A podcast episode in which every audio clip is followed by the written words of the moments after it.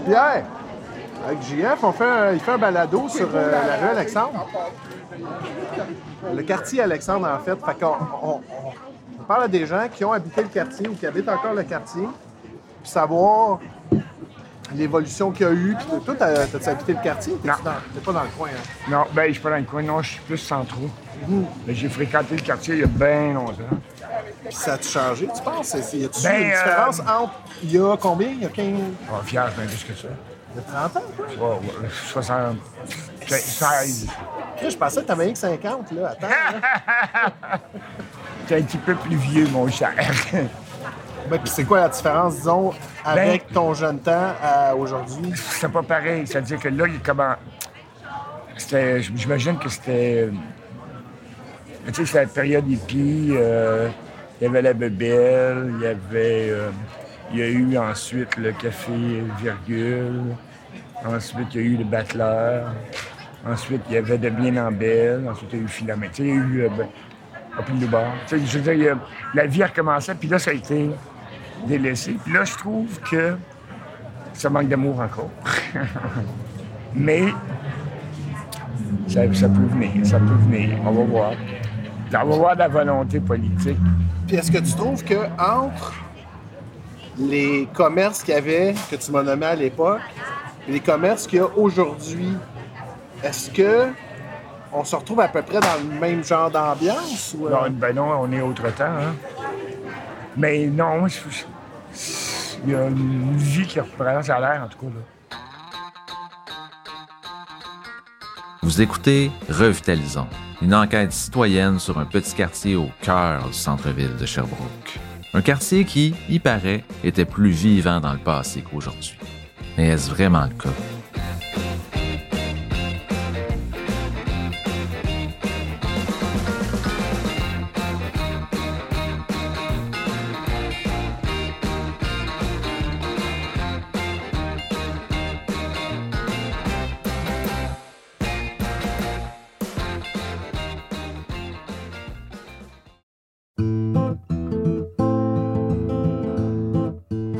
Je vais vous faire une confidence. J'ai toujours été à la fois curieux et nostalgique. Et c'est peut-être pour ça, qui sait, que je suis historien depuis plus de dix ans, en plus de tout le reste. Pendant ces années-là, j'ai fait de l'histoire majoritairement en lisant des articles, des lettres, des rapports, puis des livres aussi. On peut faire de l'histoire avec juste ça si on veut. Par contre, quand on s'intéresse à un secteur moins connu comme le quartier Alexandre, c'est pas suffisant. Souvent, les écrits manquent. Et c'est pour cette raison-là que j'ai commencé à faire ce qu'on appelle de l'histoire orale, c'est-à-dire de discuter avec des gens encore vivants qui se souviennent du passé puis qui peuvent en témoigner. Des personnes comme Pierre Noël, justement, que vous venez tout juste d'entendre et que mon preneur de son a interviewé. Si vous êtes un habitué du centre-ville, vous avez sûrement déjà croisé Pierre. C'est un artiste visuel qui a aussi été clown à ses heures, qui a habité dans le quartier en plein milieu des années 70. Comme plusieurs autres citoyens à qui j'ai parlé qui ont cet âge-là, disons, il véhicule le mythe que le secteur allait très bien à une époque puis qu'à un moment donné, il a vécu une sorte de, de déclin. J'ai vraiment envie de creuser cette question-là. Qu'est-ce qui s'est produit pour que le quartier que plusieurs qualifiaient comme un coin génial dans le temps soit si mal vu par certains aujourd'hui? Pour le savoir, on va aller voir ensemble ceux qui ont vécu son histoire, des gens comme Pierre.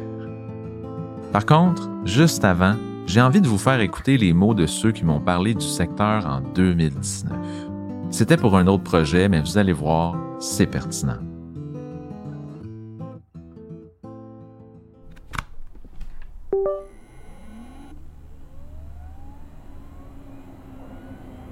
OK, je pense que tout est là. Je viens juste de plugger mon disque dur. Puis pour euh, vous sauver du temps, évidemment, ben, j'ai placé euh, les extraits, les fichiers d'archives déjà sur une ligne de montage pour vous montrer euh, les extraits que j'ai que j'ai gardés. Et je vais commencer par le premier extrait qui est un, je pense qui est mon extrait préféré, qui est un moment où est-ce que Alain de la Fontaine, que je vais vous présenter plus tard, me parle de son expérience avec le quartier. Donc on écoute ça. À cette époque-là, je m'impliquais beaucoup dans la revitalisation de la rue Alexandre. C'était une rue d'artisans, une rue de, de, de petit endroit un petit peu avec un caractère plus intime. Et là, à ce moment-là, il y a eu une association des marchands de la rue Alexandre euh, qui ont fait, il y avait des boutiques qui s'ouvraient un petit peu partout, différentes boutiques.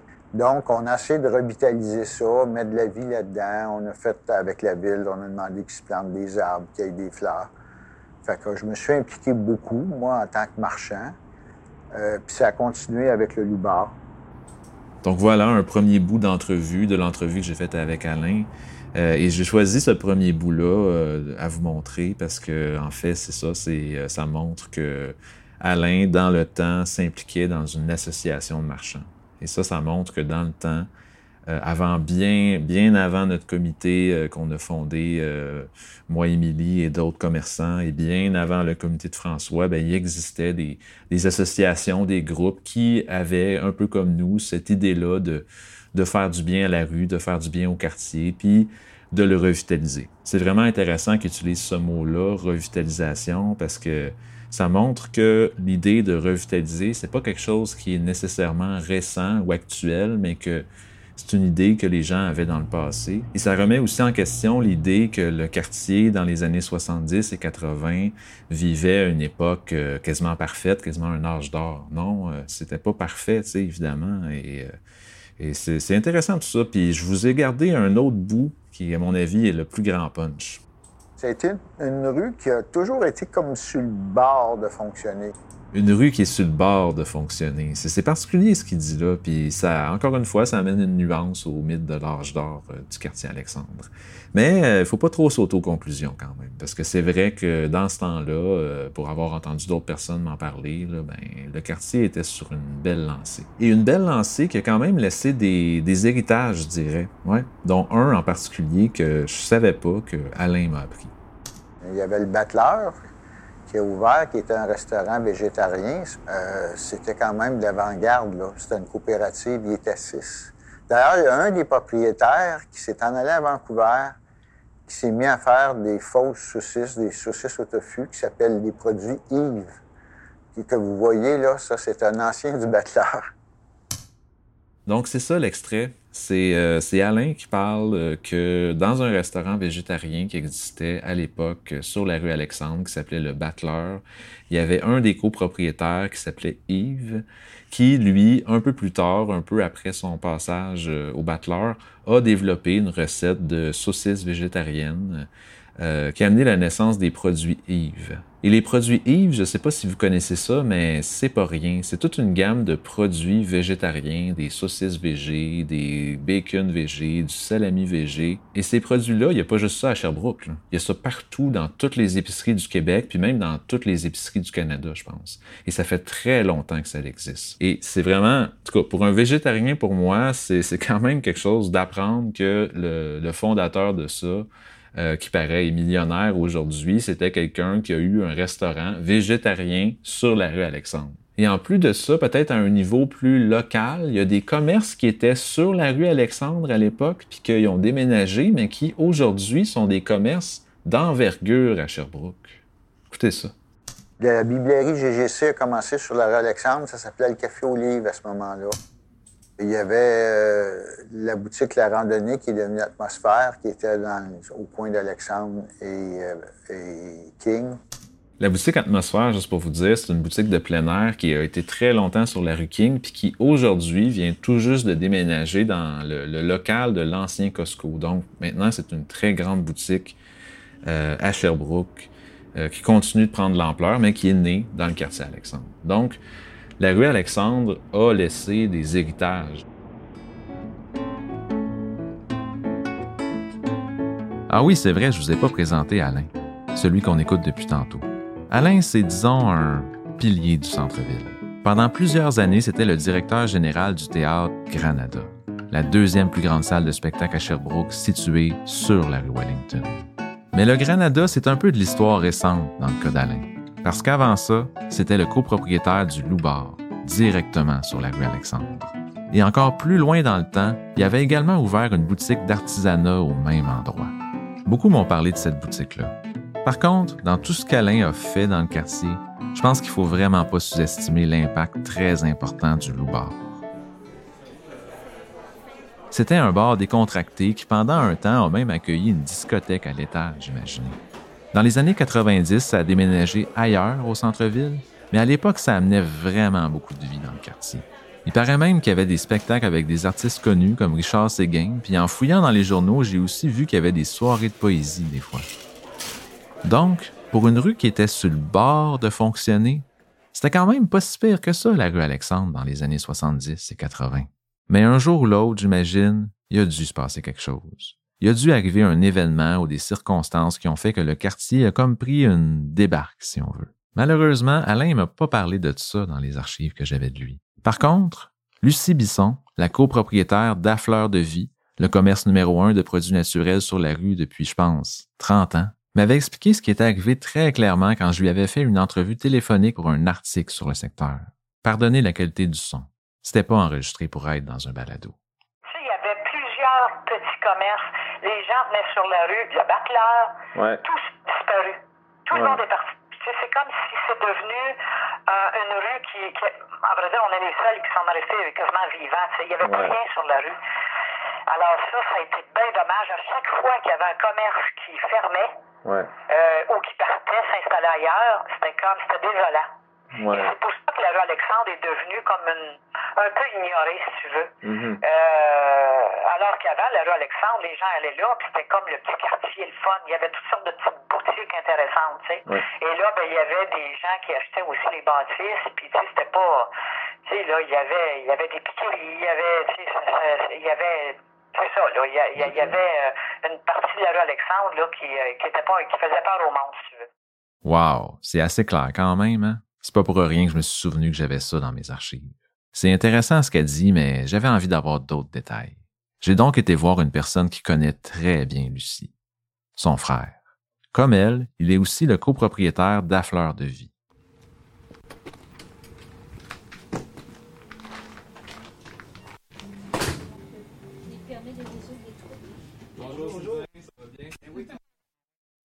Je pense que dans toutes les années que j'ai été dans le quartier Alexandre, puis dans tous les commerces que j'ai côtoyés, le visage de Sylvain est vraiment celui que j'ai vu le plus souvent. On a discuté pendant quelques minutes, puis à un moment donné, je suis entré dans le vif du sujet, le fameux déclin du secteur.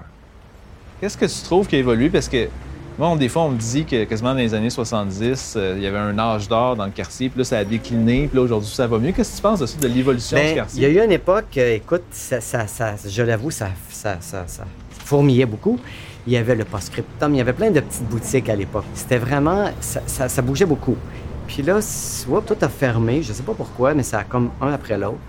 Et là, à un moment donné, whoops, tiens, là, ça revient. Il y a tout ça, il y a des petites boutiques qui s'installent, il y a eu beaucoup d'aménagements quand même. Il y a eu des, euh, vraiment, au des, au bord des rues, avec le parc aussi qui s'est vraiment, je trouve, euh, amélioré.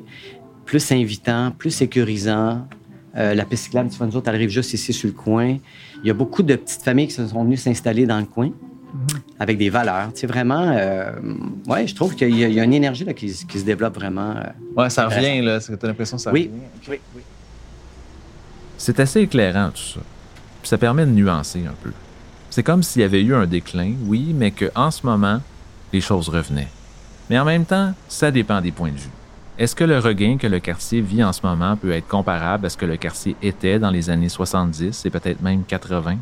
Pour répondre à ça, laissez-moi vous montrer un autre extrait de la marche que j'ai prise avec François. Pour lui, je pense que c'est clair. Même si c'est mieux qu'il y a 10 ans dans le quartier, c'est pas du tout pareil comme dans le temps. Quand je venais ici dans les années 80, euh, 78, 79, 80, là, ah, ici, c'était plein de monde. C'était plein de monde qui marchait partout. Là. Ah, ouais, c'est. Non, il n'y a plus personne. Là, on est dimanche, c'est ça, vous dites c'est dimanche. OK, du point de vue du moment où est-ce que j'ai interviewé François, c'est-à-dire un dimanche après-midi, selon lui, le quartier est pas très vivant. Et je dis bien son point de vue du moment, parce que je pense pas qu'il dirait littéralement qu'il y a personne dans les rues du secteur. Je pense que c'est une question de contraste. Peut-être que les moments un peu tranquilles qu'on connaît des fois dans le quartier, pas toujours, ben, ça arrivait jamais avant. Et peut-être que les moments bien animés aujourd'hui, ben, c'était rien comparé à ce que c'était dans le temps. Ça, ça évolue. Hein. Il y a eu un gros, une grosse baisse, tu sais, dans les années 90-2000, je pense. Non, ça a commencé les années 80. La crise, c'est deux- 82. Le taux d'hypothécaire est monté jusqu'à 22 Ah ouais. OK, tu penses que c'est une cause, ça, de... Ah ouais, ouais, ouais. Les gens avaient plus d'argent pour investir. là. Les banques prêtaient pas. C'est la crise économique en 82. Ouais. là. C'est une grave crise qu'on a vécue. Les gens perdaient leur maison. Les taux à 20 là, c'est... C'est- Le taux d'hypothécaire est monté pendant six mois jusqu'à 22 Ouais, ouais, c'est terrible. Aujourd'hui, on crie. euh, on crie, c'est 2,39. On monte à 4,5. Mais moi, j'ai ma première maison que j'ai achetée, un duplex, je payais du 11,3% pendant 5 ans. François a vraiment le mérite d'être très clair. Je le crois très bien quand il dit que la crise des années 80 a eu un effet très négatif sur le quartier. Je le crois sur parole, mais gourmand comme je suis, ben, j'avais besoin d'autres détails. J'avais besoin de parler à quelqu'un qui était là peut-être dans les années 80, oui, mais aussi dans les années 90. J'ai réfléchi à ça en me promenant dans le quartier, puis ça n'a pas été long que j'ai trouvé. Je me suis dit que je pourrais parler à Marie. Marie, qui est la copropriétaire d'un des salons coiffeurs les plus célèbres de la rue. Bon, ben, tantôt. Bon, Bon, ben, let's go. Fait Let's que, go. un autre marche dans le quartier Alexandre. Fait que. euh, Ah, pardon, tout le monde. Allô, ça va bien? que Colombe, ben oui. on connaît bien. euh, Tu, tu vas souvent euh, aller aux herbes folles? J'y vais, oui. Je suis allée quelques fois avec ma fille, entre autres. Euh, Ben, moi, j'ai habité, la première fois que j'ai habité sur la rue Alexandre, c'était ici, justement, en haut des Herbes Folles, en 1991. OK, en haut de Fleur de Vie. En haut de la le fleur de vie à l'époque, c'est avec Sylvain qui est encore le propriétaire. Ça fait peut-être quoi, cinq ans qu'ils sont déménagés de l'autre côté de la rue? Ouais, à peu près, ouais. Qui ont pris l'emplacement le- du restaurant chez Burt, Ouais. qui était une institution à Sherbrooke euh, où tu voulais manger de la vraie bouffe de grand-mère. C'est là que tu allais. T'avais du vrai ragoût de pâte de cochon. Ah ouais, OK. ouais, ouais, ouais. En face, c'était chez Léo. Ça a été le dépanneur du quartier pendant des années. Je pense que tout le monde qui habitait dans le quartier ont été chez Léo ou ont travaillé chez Léo. OK, c'est le C'était dépanneur. euh, le dépanneur. En haut, il y avait une salle de danse en ligne. Euh, fait que t'avais les vendredis soirs puis les samedis soirs plein de petits monsieur et de petites madames qui venaient danser en ligne. Puis après ça, ils allaient chez Léo chercher leur grosse bière. Ici, au coin, il y a eu, eh, mon Dieu, la, boutique ésotérique. Ouais. Ça, ça a été là longtemps. Librairie Isis, ça, je me souviens. Ouais, ouais, J'ai Exactement. ma petite phase ésotérique. Ouais. Fait que c'est ça. Fait que eux, ils ont été là longtemps. Ici, c'était chez Mauve. Chez Mauve. Chez Mauve. Elle avait peint la, la façade mauve. Tu rentrais là, c'était le paradis girly. Il y avait Ah. tous les bijoux. On n'avait pas Internet, là, hein? on s'entend, Ouais. là. Fait que tu pouvais pas commander sur Amazon, là. Elle, elle avait toutes les bijoux. J'ai des bagues encore que j'ai achetées chez Mauve. euh. Ici, on avait le coin d'Italie. C'est vrai, ouais, ça, eux autres Ouais. sont déménagés. Fait que le coin d'Italie a été là pendant tout près de 20 ans. C'était une épicerie fine italienne. Fait que ça, ça a été longtemps. C'est parti à peu près, ben, en- je te dirais en 97-98, là, quand tout a, a chié. Marie n'en marche pas ses mots. Il y a vraiment eu un moment où est-ce que le quartier a pris euh, un bon coup, et dans le sens négatif. Elle m'a parlé de tout ça, puis je lui ai demandé pourquoi c'était arrivé. C'est dommage que la rue Alexandre a été réputée euh, la, la rue dégradée de la, ville. Pourtant, euh, c'était la rue la plus populaire du centre-ville. On peut continuer d'ailleurs, je peux Ouais, continuer ben à oui, mais ça, mais ça, je trouve ça intéressant parce que quand j'entends des gens parler de la rue Alexandre euh, dans le temps, on dirait que c'est comme s'il y avait eu un, un genre d'âge d'or, tu sais. Oui. Puis que là, ça avait tombé. Je sais pas si tu connais Richard Gilles Perrault, euh, tu sais, un monsieur avec une barbe. En tout cas, Non. lui, il me parlait euh, de la rue Alexandre. Il disait, ah, il y avait plein de cafés, il y Oui. avait plein d'affaires. Puis là, maintenant, ça a tombé. Ben, c'est la crise économique de 96. OK. C'est là. Puis ils ont fait l'opération euh, Carcajou. Ils ont euh, rentré toutes les Hells Angels en prison. OK. Fait que les gangs de rue sont rentrés, la prostitution mineure est rentrée, la drogue dure est rentrée à Sherbrooke. Fait qu'on n'avait pas de drogue dure à Sherbrooke, à part de la coke, là. Mais tu sais, on n'avait pas d'amphétamine, on n'avait pas de pilule, on n'avait rien de ça. Les Hells voulaient rien savoir. Puis les prostituées, ben, c'était des majeurs et non pas des mineurs. Ouais. Puis les filles étaient protégées aussi, tu sais. Fait que quand ils ont rentré toutes les Hells Angels, ça a tombé, puis il y a eu la crise économique, ça a été terminé. Ah ouais. C'est là que ça a dégradé. La crise économique et le départ des motards. J'avoue que je l'avais pas entendu, celle-là. C'est assez particulier, mais j'imagine que l'exode d'un joueur criminel majeur peut laisser place à pire, sauf que je sais pas pourquoi, mais j'ai pas envie de m'avancer là-dessus. Je vais laisser cette question-là aux criminalistes. Mais en dehors de cette théorie-là qui est à vérifier, je pense, faut dire que ma marche avec Marie m'a vraiment fait voir c'était quoi qu'il y avait dans le secteur pendant les années 90. C'était révélateur tout ce qu'elle me disait, mais j'avais envie d'en savoir plus. J'ai donc fait des démarches pour rencontrer un homme avec un profil différent. Une personne qui n'est pas un commerçant ni un propriétaire privé comme François, mais qui est un acteur du domaine de l'économie sociale puis des coopératives. C'est pas un hasard qu'il y, ait eu des coopératives qui se sont implantées plus ici. Je vous présente Jacques Côté, l'ex-directeur général de la coopérative des cantons de l'Est, qui a déjà aussi habité dans le quartier. Le quartier ici a été au cœur de... Euh, ça a été au, cœur d'un mouvement communautaire dans les années 70. Tu sais, dans les années 70, moi, je n'étais pas là, là, je suis arrivé un petit peu après, mais dans les années 70, il y a eu comme une explosion de du mouvement communautaire euh, partout au Québec. Puis à Sherbrooke, ça s'est passé. Ça s'est passé pas mal ici dans, dans, le quartier. moi, je militais dans le temps. Euh, euh, à l'époque, là, j'étais, je militais au mouvement des chômeurs chômeuses, là, puis on avait un petit, on avait un appartement sur la rue Aberdeen, puis c'était là qu'on faisait nos, nos réunions. Puis l'association des locataires était un peu plus bas sur la rue euh, Laurier. Puis, euh, il, y a, eu une vie communautaire. Les coops étaient associés, euh, associés à ça. Puis, il y avait une espèce de, de, vie sociale qui. ça bougeait un, peu dans le quartier à cette époque-là. Effectivement, comme Jacques le dit, plusieurs groupes communautaires sont nés dans le quartier Alexandre. Et une autre personne m'a également raconté qu'il y avait eu quand même beaucoup de manifs dans le coin. D'une certaine façon, le secteur aurait donc joué un rôle central dans l'histoire du mouvement communautaire à Sherbrooke. Ce constat-là renforçait aussi l'idée que j'avais que le quartier était peut-être une sorte d'incubateur, un lieu de fondation pour des commerces et des produits qui existent toujours aujourd'hui, mais également pour le communautaire et les coopératives. C'est donc vrai que des entreprises et des organismes quittent le quartier Alexandre, mais parfois, c'est pour continuer de prospérer ailleurs. Mais maintenant, revenons à notre petite enquête sur le mythe de l'âge d'or du secteur. Parce que Jacques a apporté quelques bémols à cette idée-là, justement. Comment c'était dans le quartier? Comment tu l'as vu évoluer, le quartier ici? Euh, tu sais, je sais que tu disais, tu l'appelais le petit centre-ville dans le courriel. Euh, comment comment tu as vu ça évoluer? Ça a-tu évolué en ligne droite? Comment tu perçois ça avec le recul ici? Ben, J'imagine que tu venais quand même des fois. Ben, je vivais ici, moi. Tu vivais, OK, ah, oui, moi, j'ai, oui, j'ai vécu sur la rue Sanborn de 5-6 ans, là. Euh, euh, ben oui. Ben, je te dirais que le quartier, il est plus, euh, il est bien plus mollo maintenant qu'à l'époque, là.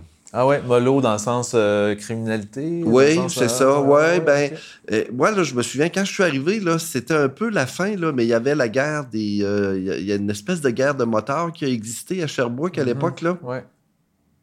Puis euh, c'est les Hells Angels, là, il y avait deux, il y avait deux gangs. Puis là, je me souviens, je me souviens plus quelle gang était quelle gang, là, mais ben, il y en a une qui a gagné sur l'autre, puis c'est devenu les Hells Angels pour le contrôle.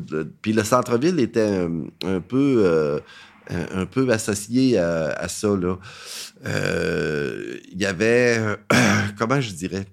Il y, avait des bouts là où on pouvait pas traverser le parc Racine là, parce qu'il y avait du monde qui, gardait des gros chiens puis que c'était leur domaine puis que c'était euh, c'était plus rough un petit peu là, ah c'était plus oui, oui Maintenant là c'est un quartier bien tranquille là, c'est euh, c'est même c'est même un quartier très agréable tu sais. Uh-huh. À l'époque aussi ça l'était mais il fallait que tu sois dans la gang, il fallait que tu connaisses le monde. Moi, quand je suis arrivé, là, euh, j'étais un peu un étranger, tu sais. Uh-huh. Fait que la, vie de quartier était plus serrée, tu sais. Était... OK, C'est ça. Ça fait que là, tu euh, euh, étais un étranger un petit bout, là, tu sais. Puis, euh, ce qui s'est passé aussi, c'est que les enfants sont disparus. OK, ouais, moins de familles. Hein. Ouais, moins de familles. À un moment donné, le, les familles ne venaient plus s'installer ici. L'école ben, l'école n'a pas fermé, mais elle s'est transformée en école de musique. Là. Ouais, spécialisé. C'est pas des du monde du coin qui vont à cette école-là. C'est ça. Puis là, ça, j'ai vu l'effet parce que quand l'école s'est. Euh, quand l'école s'est transformée, elle s'est pas transformée d'un coup. Mm-hmm. Tu sais, il y avait, euh, il y avait encore des classes pour les gens du quartier. Puis tranquillement, ben, les classes des gens du quartier ont disparu. Fait que ça, ça a fait changer le, la, la dynamique du quartier un peu. Là. Il y a eu comme une petite période où euh, c'était un petit peu plus bum. C'est révélateur ce que décrit Jacques. Le quartier était donc pas si parfait que ça, disons, dans les années 80. Mais en même temps, il fait aussi mention d'un boom économique qui se serait passé à cette époque-là. Dans les années 80, sur la rue, ici, il y a eu un, un- petit boom économique, que je dirais. La ville a investi un petit peu, puis il y avait toutes sortes de commerces un peu plus in. Là. Puis le Loubar, il y avait beaucoup de gens qui se rassemblaient là. Euh, il y avait ceux-là qui veillaient tard le soir, mais il y avait beaucoup de gens aussi au 5 à 7. Là. C'était la, la période des, euh, des, des 5 à 7 après le bureau. Là. Puis les gens qui, qui, euh, qui, le, qui le fréquentaient, c'était des gens... euh, c'était une place mollo, fait que ça allait très bien dans le quartier. Là. OK, OK. Puis ça, une place, t'as été souvent. Là, comme... Oui, oui, oui, oui, oui, oui, oui, c'est, euh, c'était, notre- c'était la place de rencontre. Là. Je pense que c'est le temps de faire un premier bilan. Si je comprends bien, le quartier était peut-être pas si parfait que ça dans le passé. Mais quelque part dans la décennie 1980, il aurait vécu un regain, un petit boom. Par contre, c'est mêlant tout ça, parce que François me disait que le déclin du secteur s'était produit dans les années 80. C'est pas tout le monde qui a le même avis, mais si j'analyse ce que plusieurs personnes m'ont dit et mon propre vécu, j'ai l'impression que c'est plus au milieu des années 90 et début 2000 qu'un déclin ou qu'un processus de dévitalisation s'est enclenché. Mais encore là, c'est relatif. Parce que je me souviens qu'Alain racontait qu'il avait travaillé à revitaliser le quartier dans les années 70. Donc, d'une certaine façon, même à cette époque-là, le coin était peut-être plus dévitalisé qu'on pense et il avait peut-être connu des meilleurs jours avant ça. J'avais donc pas le choix. Pour avoir une idée plus claire de l'histoire du secteur, fallait que je remonte plus loin dans le temps.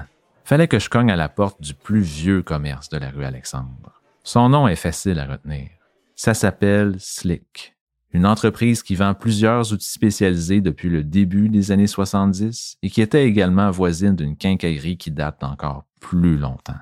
Eric, le petit-fils du fondateur de cette quincaillerie-là et le propriétaire actuel du Slick, m'a donné rendez-vous devant son magasin juste avant de m'inviter à monter au deuxième étage. Son deuxième étage, ça n'a jamais été un succès. Ah oui, OK. C'était vide, vide. Là. Il n'y avait rien. Il n'y avait pas de locataire. Ça, on pourrait, on, on- on pourrait trouver de l'information, mais il y a eu bon, le syndicat des, des- de la ville de Sherbrooke qui était là. Il y a- on a retrouvé des pancartes d'ailleurs de piquetage. Ah oui, en haut. En haut. Et puis, euh, après ça, il y avait un coiffeur qui était en haut. Un coiffeur très connu à Sherbrooke. Euh, que, puis, les- les salons de coiffure, je pense, de- les barbiers, là, c'était d'autres choses. Hein? Il y avait comme un syndicat, puis il y avait des, des conférences, puis des, euh, des, des choses à respecter. C'était très organisé, puis il était très connu, celui qui était ici. Euh, c'est à peu près tout. Sinon, il n'y a presque rien eu. En fait, il y a une chose qui s'est passée en haut du commerce Slick qu'Éric n'a pas fait mention. Des cours de danse. Imaginez-vous que dans les années 60 et 70, le grand-père de ma conjointe a donné des leçons directement dans le deuxième étage de cet immeuble-là. C'est fou pareil. J'ai confié ça à Eric juste avant qu'il m'amène dans une grande pièce où il avait étalé plusieurs photos historiques. Hey, hey, ça, ça date de quelle année? ça? 1929. Ah, ça, c'est la façade. Mon Dieu. Ouais. OK. Fait que, après ça, ici, 1932, ça, j'ai une partie de photos. Puis après ça, il a rénové avec la bâtisse qui avait une allure très moderne pour les années 40. Euh, mais dans le fond, on voit un petit peu l'évolution. Là. Fait que c'est parti de là, probablement, d'ici à là. Puis en 51, ben, ils, ont, ils ont fait une, une bâtisse à deux étages, un deuxième étage. Ils ont séparé le magasin en deux. Et puis, euh, un est devenu un restaurant. Ah, c'est ça, le Ah truc de spaghetti qu'on m'a parlé. est rare, cette photo-là, là. l'American Hey, Spaghetti wow, House. hey, là. c'est- c'est- Euh, mes parents me disaient que ça faisait la, la, la file dehors pour euh, l'American Spaghetti House. C'était comme le restaurant euh, populaire de l'époque. Ma mère m'amenait au bureau et puis euh, la serveuse à côté, qui était quasiment une amie de la famille, là, qui était bien connue, tout ça. euh, J'avais mon verre de lait, mon biscuit avec les. Ouais. Quand j'arrivais. euh, euh, C'était des tables avec des, euh, des jukebox à chaque table. Ah oui, OK. Ouais. C'est beaucoup de Des jukebox. Des ça. banquettes. qu'il y avait un jukebox à chaque table. Je me souviens pas le son ou, ou ce que c'était, là. Mais je me souviens d'avoir joué avec ça. Il y a eu ici le restaurant le 404 pendant quelques années. Parce que le, le- l'American Spaghetti House quand ça a fini par fermer. Ça a été nébuleux pendant quelques années. Mais il y a eu le 404 qui était fine cuisine. Et puis, euh, je pense que ça avait été dur sur le cholestérol à mon père, ça. Ah, OK. il était pas mal. Parce que c'était c'était plaisant d'avoir le restaurant à la porte d'à côté. Et après ça, il y a eu un piano bar pendant quelques années. C'était super d'entendre parler des commerces du temps. Eric et moi, on est deux amateurs d'histoire, donc disons qu'on tripait pas mal. Mais à un moment donné, je me suis rappelé qu'il fallait que je revienne à ma question principale. Finalement, c'était quand la période forte du quartier Alexandre? Je pense que le, le- le côté vivant était beaucoup dans les années avant moi. OK. Le, côté très vivant. là. Pe- Peut-être jusque dans les années 70, probablement. Là. OK. Euh, parce que il y avait plusieurs magasins sur la rue. Puis le magasin assez important qui, des fois, existe encore aujourd'hui, ont existé pendant des- de, de- de longues périodes. Euh, je pense qu'il y avait deux à trois quincailleries sur la rue à un certain moment. Oh. Euh, je pense que les, les gens, la population habitait ici. Dans les rues en haut ici, euh, c'était toute la population de la ville, ou à peu près, là, à cette époque-là. Éric me lançait une belle piste ici. La période dorée du quartier Alexandre n'aurait peut-être pas été dans les années 70 ou 80, mais plutôt bien avant, quand la ville était plus petite et qu'une bonne partie de la population était concentrée au centre-ville. On a donc discuté de ça ensemble, mais pendant que je lui parlais, j'arrêtais pas de me dire que ce serait vraiment intéressant de parler à des personnes qui étaient vivantes à cette époque-là, dans les années 1940 et 1950. Juste dans le petit brocante, là, il y a deux vieux monsieur. Là. On va aller leur parler une petite quinzaine de minutes. Bon, ben, je vais prendre une gorgée d'eau, moi aussi. Ouais, mon auto est juste là. Je te rejoins. euh.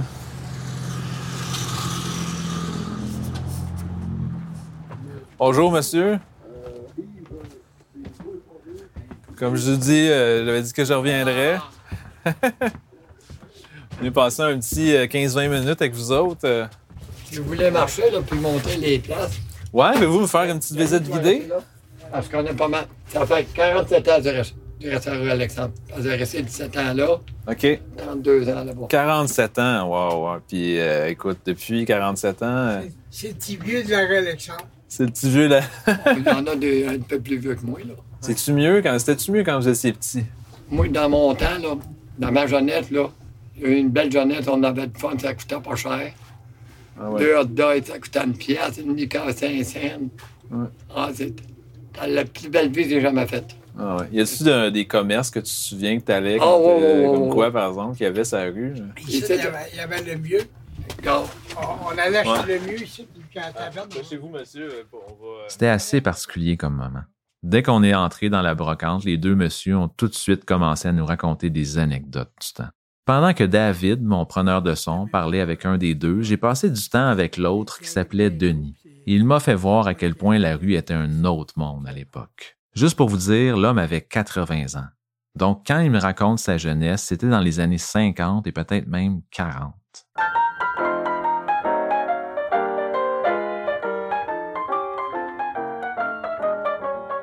Puis au coin là, du quai sexe aujourd'hui, c'était à la pharmacie.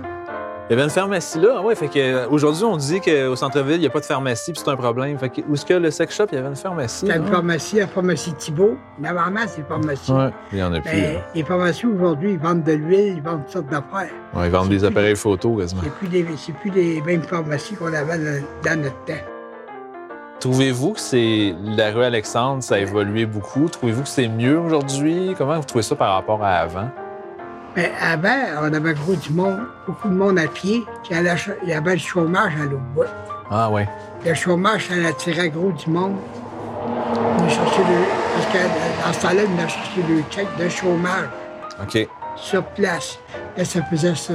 Mon oncle, le Poiret, il avait un restaurant juste en avant. La- la tête du restaurant, ben, il se remplissait. Le monde, il, il va y aller en attendant que le chômage il roule. Toi, quand tu étais jeune, tu habitais sur quel, t'es dans quel Ça coin? avait pile. La rue Peel, OK, pas loin d'ici. Après que- ça, on a resté au bout de la rue Alexandre. On a peut-être été dans le centre. OK. Y avait-tu euh, une épicerie dans le coin? Ah oui, il y en avait temps? trois. Trois? Ah ouais. Moi, j'ai travaillé, moi, pour euh, Wilfred Giroux. Il y avait au coin d'Aberdeen et, et Alexandre. Ouais. Il y avait Wilfred Giroux. Au côté, il y avait, je pense, c'était Gilbert. L'autre bord de la rue, en avant, il y en avait un autre là, je ne rappelle pas le nom. Là. OK. Puis t'avais Croteau, puis tu en avais un autre, juste au côté de Croteau. Nous qui est, euh, aujourd'hui, c'est Alphonse Croteau, c'est ça le nom de la rue? Une ruelle qui s'appelle la rue de Croteau. Et au côté, c'était Dona Croteau qui avait l'épicerie. Puis y avait-tu des places pour que le monde se rencontre, des bars des cafés? Y avait-tu ça pas mal? Il y avait ou- il y a- des Sarah-Alexandre, il n'y a pas eu grand bar à part de, du Loup-Bar. Ouais. Même dans le temps, euh, en- bien avant le Loubar, dans les années 70, ce Il n'y avait pas de bar Sarah-Alexandre. Ok. C'était des des, des épiceries. Puis des cafés, il n'y avait pas ça non plus. Non, non. Ah. Aujourd'hui, c'est rendu en mode, là. Ouais, ouais, les cafés, c'est la grosse mode. C'est rendu plus. euh, ça, tu voyais ça avec à Montréal, ces affaires-là. Là, c'est rendu ici.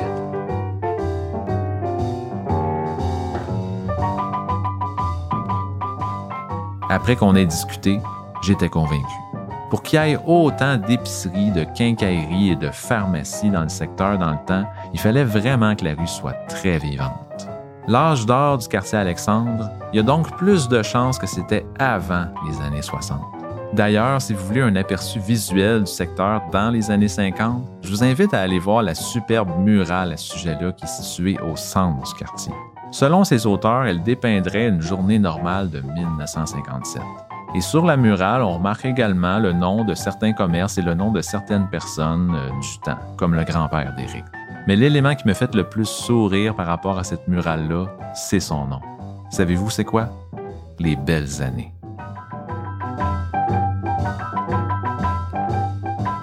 En fait, il reste une question à répondre, je pense. Une question importante. C'est quoi qui a causé la fin de ces belles années-là? Malheureusement, les deux messieurs n'ont pas vraiment répondu à cette question-là, mais je l'ai posée à Eric, qui m'a donné une réponse quand même pertinente. Comment t'as senti ça, la transition? Est-ce qu'il y a un moment que t'as senti que le quartier a commencé à, à être moins vivant qu'il l'était? Euh, y, y est arrivé quelque chose? C'est dur à dire, mais Ouais. c'est dur à dire, mais je, je pense que le- l'essor des centres commerciaux à l'époque, Hmm. Euh, du Carrefour, Ouais. les banlieues qui ont pris beaucoup de place, que Rock Forest a pris énormément de place, euh, euh, a fait qu'il y, a- il y a beaucoup de choses qui ont disparu. Et puis, euh, peut-être que c'était pas. C'était moins rentable un petit peu. Les restaurants sont partis. Mais je pense que le principal problème, ça a été. le- on n'avait pas les, les bâtiments, peut-être, pour être. qui valaient la peine d'être mis à jour. Ça n'a pas été fait. Fait que les. les quand c'est pas beau, quand c'est pas pratique, Ouais. qui va venir s'installer dans des petits locaux mal commodes, mal propres, mal entretenus, qui n'ont pas évolué? Dans les, les- les- les plus grands centres commerciaux ou même au centre-ville, les mêmes bâtiments sont là depuis longtemps et sont magnifiques. Ils n'ont pas besoin d'être changés. Ici, dans les années peut-être 90, peut-être plus, hein, euh, là, peut-être que c'était comme démodé. On n'a pas su renouveler la rue à, à ce moment-là.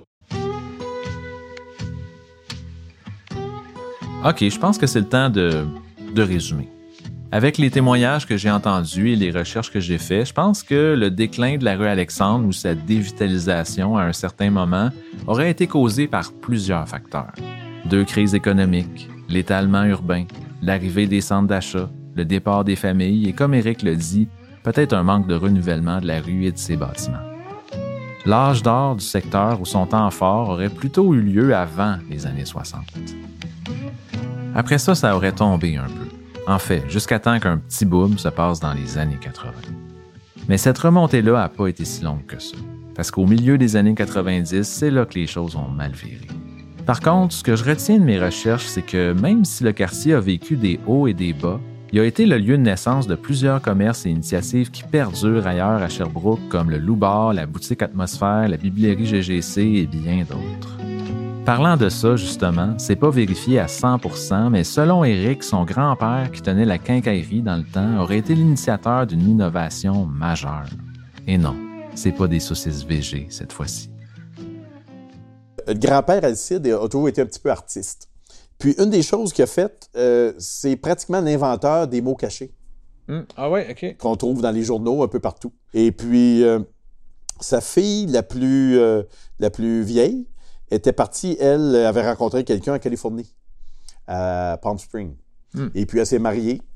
Puis elle est toujours restée là-bas. Puis lui, allait là-bas, puis il allait vendre ses idées dans les journaux.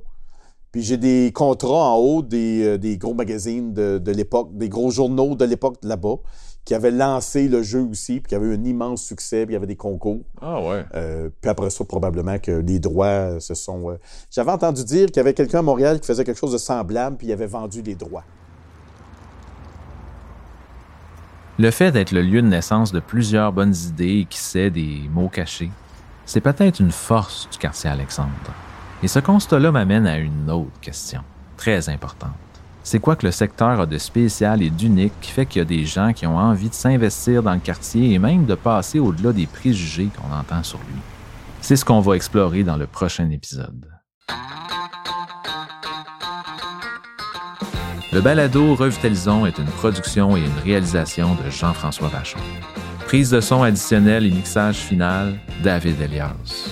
Merci à la ville de Sherbrooke d'avoir appuyé le projet et, surtout, d'avoir donné la parole au quartier.